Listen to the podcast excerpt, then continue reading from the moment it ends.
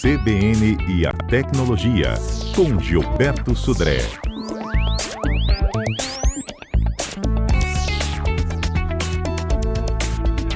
Gilberto tem cara de senha de 30 dígitos. Não é não, Gilberto? Bom dia. Bom dia, Fernando. Bom dia, ouvintes da CBN. Exatamente, viu, Fernanda? Ah, sabia. É... é, exatamente, isso aí. Né? A ideia né, do, do uso das senhas né, como principal, hoje, principal motivo de autenticação dos serviços, na verdade, vem uma, trazer uma série de, do, de dores de cabeça para os usuários. Viu? Uma pesquisa de uma startup chamada Único, aqui no Brasil, mostrou que 77% das pessoas já gastaram muito tempo com a tecnologia de senha. Né? É, 82% afirmaram que já perderam tempo solicitando a recuperação de senhas esquecidas, e 44% disseram que esse processo de tentar recuperar a senha fez, inclusive, que elas perdessem dinheiro, né, por não ter conseguido pagar alguma conta no momento certo, em relação a isso. Então, é uma questão bastante complicada. Nessa mesma pesquisa, inclusive, é, olha só, um número assim, surpreendente, né? Ou seja, relatou nessa pesquisa que 80% da, da população que pesquisada aqui já precisou anotar suas senhas em papel ou até mesmo no bloco de notas do celular, que a gente já falou aqui que é um, um ambiente bastante inseguro nesse caso, né? Então veja que é uma, uma preocupação bastante complicada, né? Ou seja, um, um uso né, desse tipo de tecnologia bastante complicado. Pois é, é tem quem escolha uma senha para tudo, porque aí é fácil de guardar, a gente não vai esquecer nunca, né? Difícil é quando o banco entrega a senha pronta para a gente, aí a gente não tem opção de trocá-la. Aí já era, aquela ali, aquela eu sempre esqueço. Exatamente. É, essa é uma, é questão, né? ou seja, talvez o, o, problema mais complicado né, desse dessa uso de senha é quando o, o, mais vulnerável, vamos chamar assim, é quando a gente usa a mesma senha em vários serviços diferentes. Isso talvez seja a, a, parte mais vulnerável do processo, porque a gente tem visto diversos vazamentos de senhas de vários serviços diferentes, e quando uma senha dessa vaza e você está usando essa senha em outros locais, isso acaba gerando uma vulnerabilidade, porque uh, se o atacante pegar aquela sua senha e tentar usar em outro local, vai conseguir. Então, essa é uma situação diferente. E aí, como a gente, você comentou no começo né, da, do nosso bate-papo aqui, as, o uso de uma senha complexa é bastante importante e diferente. Então, com isso, né, seja, realmente fica difícil você lembrar de tudo ou de todas as senhas de memória. E aí a sugestão é o cofre de senhas mesmo. Tem vários aplicativos de cofre de senhas gratuitos hoje na, já disponíveis. Você pode instalar no seu celular e precisa guardar apenas uma senha, que é a senha que abre o cofre de senhas. Daí para frente, o cofre vai, vai te informar as senhas daquele serviço e aí você pode escolher senhas complexas, grandes e diferentes para cada uma para cada serviço diferente na internet. Uhum. É, tem alguns smartphones também que salvam senhas, né? Na verdade, sim, tem vários, né, que salvam senhas. Sem cofre. Tem, tem também, tem assim, vários modelos de, de, smartphones que já têm um serviço de cofre de senhas instalado. Inclusive tem até aplicativos de antivírus que vem aí na versão paga, muitas, muitas vezes, na versão paga, que tem também um cofre de senhas já incorporado na solução, no aplicativo.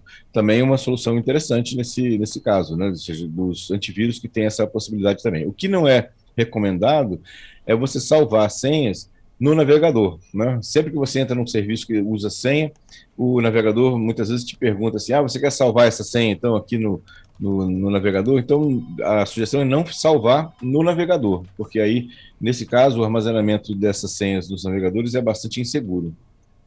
Entendido. Olha, eu já tenho aqui o primeiro ouvinte compartilhando o drama da senha. É o Francisco. O Daniel vai me ajudar aqui a exibir o áudio dele. Vamos ouvir? Vamos ouvir, Fernando. Eu, meu nome é Francisco.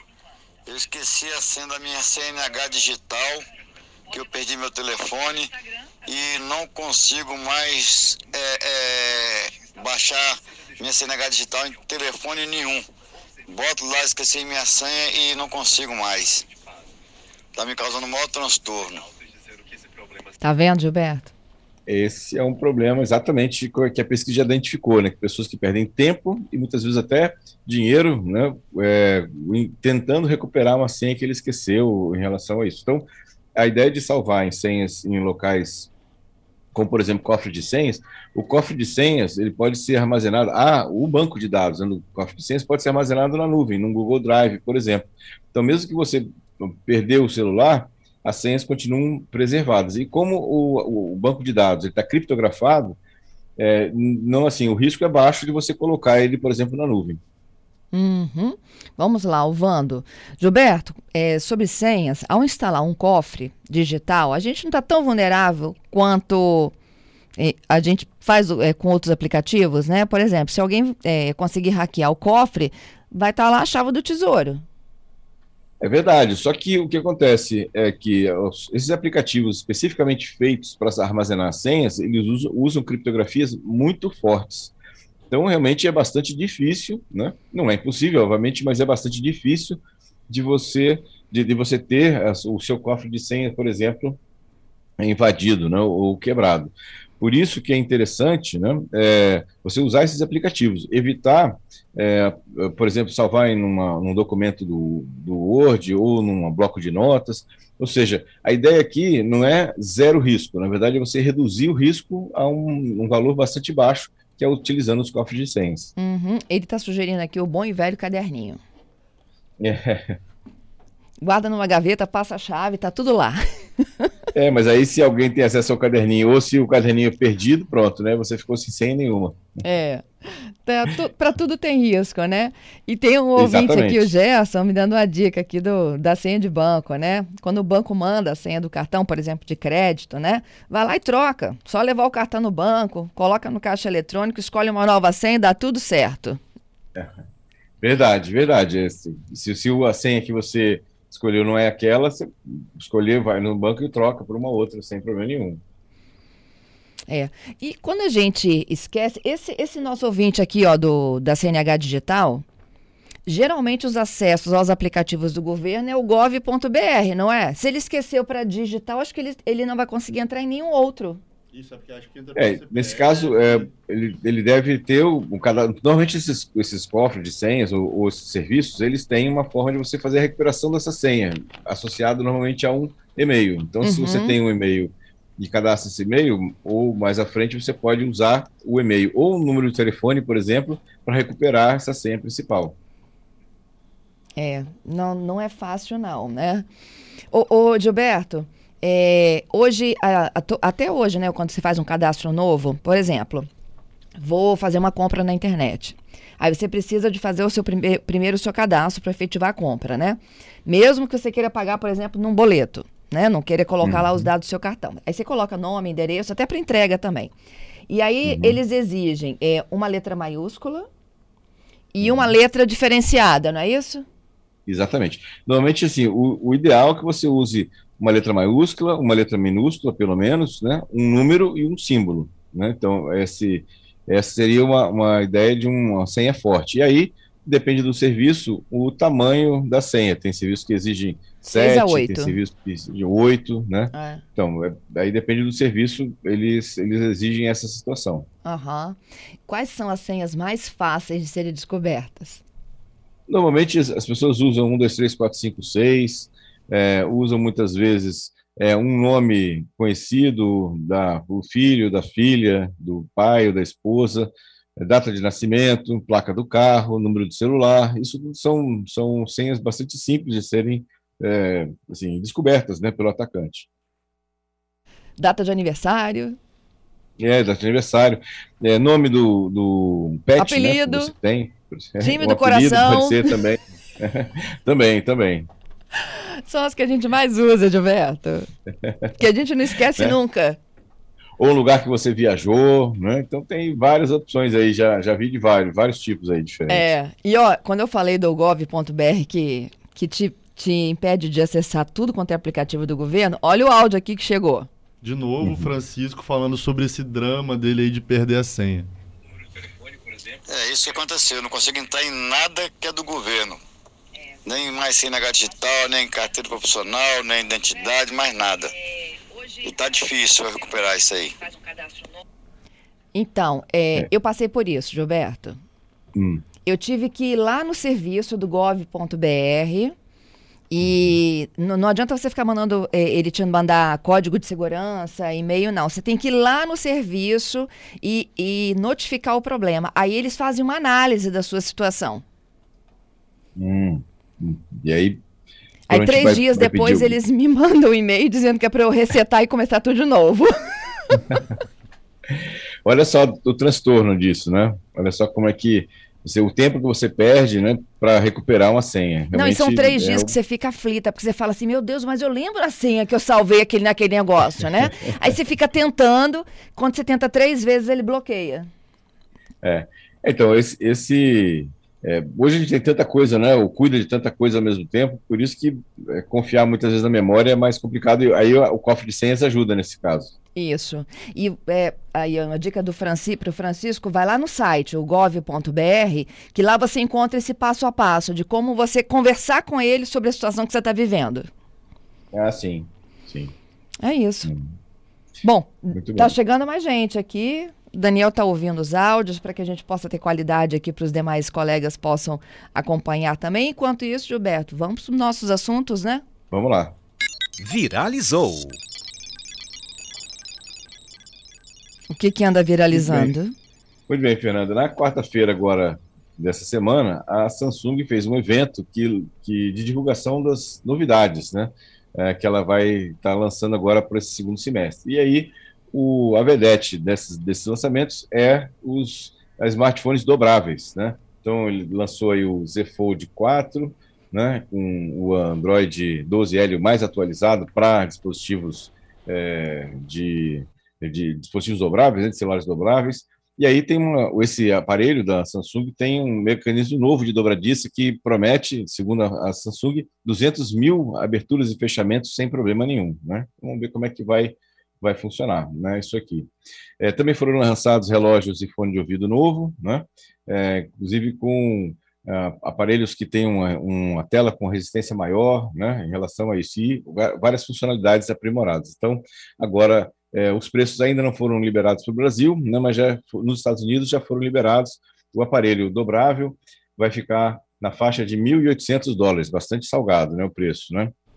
Para lá. E aqui os, os relógios na faixa de 280 dólares, lá nos Estados Unidos. Aqui no Brasil ainda não foi liberado ainda. Em relação à Apple, uma novidade dessa semana também é que a Apple atualizou os preços dos produtos que ela vende no Brasil, de iPhones, Macs, iPads no Brasil. E aí, a, em média, ficaram 7% mais caros aqui no Brasil os produtos da, da Apple. O que não sofreu nenhum tipo de atualização foi o Apple TV os, e os AirPods eh, também não foram atualizados nos seus preços, mas os, os computadores, né, Mac, MacBook Pro e os iPhones sofreram um, um aumento né, de, em média, 7% nos seus valores. E Já é caro, imagina agora. É, exatamente, exatamente, né? E uma última notícia que me chamou a atenção essa semana é que o Instagram ele está testando já uma funcionalidade de post agendado. Então você vai poder cadastrar, né, um post, uma publicação no, no seu perfil do, do Instagram e ele vai e dizer uma data que para frente, onde você quer que ela seja publicada nessa data. É, segundo informações do próprio é, Instagram, essa, essa antecipação vai ser de no máximo 75 dias. né? Você pode então agendar um post, poderia né, agendar um post a 60, 75 dias à frente do que você tem. Inicialmente, essas, essas funções elas estão focadas em, é, contas é, de comerciais, né? mas isso deve depois chegar até nos, nas contas de uso pessoal também. Né? Uma novidade interessante, muitas pessoas que sabem que a frequência de postagem é importante no, no Instagram, e aí você, tendo essa função, você já facilita e usa o próprio ferramenta. Hoje existem ferramentas externas que fazem isso, né? Mas, e agora com essa função, você deixaria de usar as ferramentas externas e usaria o próprio Instagram para fazer essas, esses agendamentos. Excelente. Eu tenho mais perguntas aqui, Gilberto. Antes de eu Vamos lá. passar para um outro tema, eu vou chamando aqui a Adélia. A Adélia conta da recuperação de senha, qual foi o caminho que ela buscou, tá bom? Vamos ouvir. Ok. Bom dia. Para quem está com problema na senha, eu já tive também da senha da CNH ou do GOV. É, a gente consegue restaurar a senha pelo banco, ou Banco Brasil, ou Banco do Brasil, do- da Caixa, ou Bradesco. Pelo seu banco você consegue resgatar a senha, ok? Ó que legal, obrigada, Adélia. Boa. Ótima dica, né, para quem está com dificuldade de recuperação de senhas do gov.br. Uhum. Bom, eu vou exibir aqui o áudio do Gilmar. A pergunta não é sobre senhas, tá? E a gente responde depois do repórter CBN, ok, Gilberto? Ok. Vamos lá. Bom Bom dia, Fernanda. Eu gostaria de perguntar para o Gilberto se é possível eu acessar um celular sem o chip para eu ver umas mensagens minhas do WhatsApp que eu não consegui transferir as mensagens e o número dos telefones. Esse telefone ele está sem chip. Gostaria de saber se tem condições de eu acessar essas mensagens de WhatsApp que estão nele. Ok. A gente responde já já, Gilberto. Vamos para o repórter CBN. Positivo. Em instante, Gilberto está de volta. 11 horas e 4 minutos, sexta-feira. É dia de tecnologia aqui na CBN Vitória. Debate do dia sobre senha. Quem nunca, gente, esqueceu de uma senha, né? Que tenha sido escolhida ou definida por alguém e já passou por algum perrengue. E o Gilberto estava brincando conosco aqui que dá para fazer as pazes com as senhas, a gente pode entender um pouco melhor de tecnologia, ter um cofre de senhas, ao invés de anotar no caderninho, né? E agora chegou a fase das perguntas e respostas de outros temas que os ouvintes vão pedindo nossa ajuda, e uma delas é do Gilmar, que eu exibi há pouco. Ele quer acessar um celular sem chip para dar uma olhada nas mensagens do WhatsApp, que ele não conseguiu transferir. Como é que ele salva isso? Então, Fernanda, o, se o Gilmar, né, se o aparelho do Gilmar não for conectado a nenhuma rede, né, uma rede Wi-Fi, o, o aplicativo continua é, possibilitando a abertura dele e ele pode consultar as mensagens. Se por acaso ele conectou, o aplicativo, né, que estava instalado nesse celular antigo, identificou que aquela conta foi instalada e configurada num outro aparelho. Então agora ele vai dizer, ele vai pedir uma autenticação dizendo que aquele, a conta já não é mais válida naquele aparelho e vai ser é, e vai pedir para que ele acesse no aparelho onde essa conta está habilitada. Então, depende muito de como ele fez essa, essa configuração aí no aparelho antigo que ele tem. Mas, a princípio, se ele não, não conectou em nenhuma rede depois que ele transferiu a conta para o aparelho novo, é, ele vai conseguir abrir sim o WhatsApp e ter acesso às mensagens antigas. Uhum. Temos o Lando também. Quando a gente falava das mudanças no WhatsApp, as configurações, né? Ele encaminhou uma pergunta sobre caso o telefone seja roubado. Vamos ouvir. É, bom dia, bom dia Gilberto. Bom dia. Tá abaixo, vamos melhorar um pouquinho? Eu não entendi como que é, a notificação, por exemplo, ela é plausível se você estiver trocando de um aparelho para outro, né? Tá muito ruim, então? Perdeu o telefone, não tem mais telefone, foi roubado, por exemplo, e aí você vai tentar trazer é, o WhatsApp de um aparelho para outro e você não tem como atu- a- a- a autorizar. a Bom, não dá pra notificação gente no aparelho. é, acompanhar o áudio todo, não, mas o Gilberto já recebeu esse áudio, ele vai me ajudar a explicar. Vamos lá, Gilberto. Então, a pergunta do Lando é bem interessante, Fernanda, que ele, ele fala assim, com essa questão que, é, dessa nova função que o WhatsApp vai implementar, que quando alguém tentar habilitar um- uma conta, sua conta do WhatsApp no outro aparelho, vai chegar para você no seu aparelho uma solicitação de confirmação se essa habilitação desse novo aparelho é realmente você ou não. A pergunta dele é, e se eu perdi o aparelho é, antigo, né, e eu quero habilitar um aparelho novo nessa situação? Então, Lando, eu fiz algumas pesquisas, inclusive lá no próprio WhatsApp, como essa função é bastante nova, eles ainda não colocaram é, todas as informações necessárias para a gente entender exatamente como essa função vai ser implementada. A gente vai ter que esperar um pouquinho para saber exatamente como é que eles estão pensando a situação, mas a sua, é, sua pergunta e sua colocação é extremamente pertinente, porque se você perdeu o aparelho e vai, ou foi roubado, e você vai habilitar a sua conta no aparelho novo, essa solicitação vai para onde, né? Ou, ou vai para o aparelho antigo, mas aí você não tem mais aparelho antigo. Como é que você vai habilitar essa conta? Talvez ele tenha uma outra forma de, de autenticação além dessa, né? Quando você perdeu o aparelho antigo, nesse caso. Ou você tem, por exemplo, se você manteve o número, ele pode usar o seu número de telefone né, para poder fazer essa, essa, o número mesmo, né, nessa, para fazer essa autenticação. Então vamos ver agora como é que eles vão se posicionar em relação a isso. Entendido. O Max, é, ele fala sobre o aluguel de telefones, né? Ele fala que, por exemplo, de se vale a pena ou não, na sua opinião, alugar um iPhone. É, ele tem até um preço aqui. Ele diz que é 212 reais por mês. Hoje ele tem um Motorola, que é G9, G9 Power. Diz que ele gostaria de experimentar a tecnologia, então, do iPhone. É interessante ou não? Então, Max, é, você fazendo uma conta rápida, 212 reais por mês dá mais ou menos uns 2.500 reais por ano, né? Se você imagina que vai ficar dois anos com esse aparelho, em torno de uns 5 mil reais.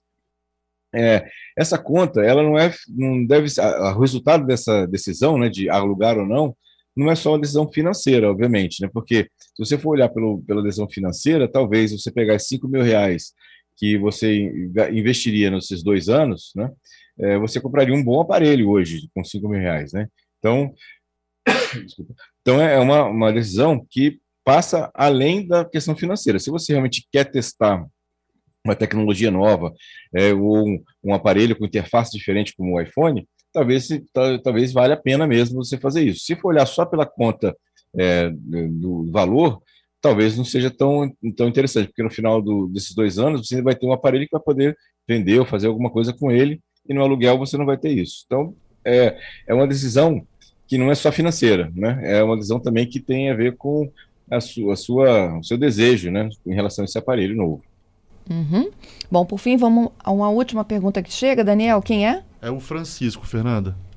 É, sua pergunta, sua colocação Fernanda, pergunta meu amigo aí, é, o Sodré, se eu estou querendo comprar um Moto G22. Mas parece que esse Moto G22 não tem tecnologia 5G. E aí, é aconselhável trocar? Que meu aparelho está muito ruim, o outro que eu tenho. Um abraço. Francisco de Vitória. Obrigada, Francisco. E aí, Gilberto? Então, o Moto G22, ele é só 4G, ele não é 5G, né? É, ele, assim, é um aparelho bom, um aparelho em torno de, vale em torno dos R$ 1.800 hoje no mercado, né? É o, é o é o preço dele, mas ele não é 5G, ele é só é 4G. Vale a pena comprar ou não? Então, da é chegada é aquela questão. Se, se, ele vai, se ele ficar, se ele não, não tem necessidade, não, tá, o 4G já o atende normalmente, não tem necessidade de ele comprar um aparelho, investir um valor maior num, num, num 5G para isso. Agora, eu recomendaria ele fazer uma pesquisa também de outros aparelhos dessa mesma faixa de, de valor, né, de em torno de R$ 1.800, é, para saber se ele se teria outra opção que tivesse 5G, que mais para frente, talvez, daqui a um, um, ano e meio, ele tenha necessidade de uma rede um pouco mais rápida, e aí ele vai sentir falta desse, desse, dessa característica do aparelho. Entendido. Te agradeço, Gilberto, pela participação. Muito obrigada, hein? Obrigado, Fernando. Obrigado aos ouvintes pelas muitas participações. E quero deixar um abraço aqui aos papais, né? Domingo é, é o dia dos pais, né? Especialmente o meu pai, né? Um grande abraço para ele e para todos os papais aí que estão nos assistindo, nos ouvindo aqui também na CBN. Um grande abraço a eles. E um parabéns para você também neste domingo, viu? Obrigado, Fernando. Obrigado.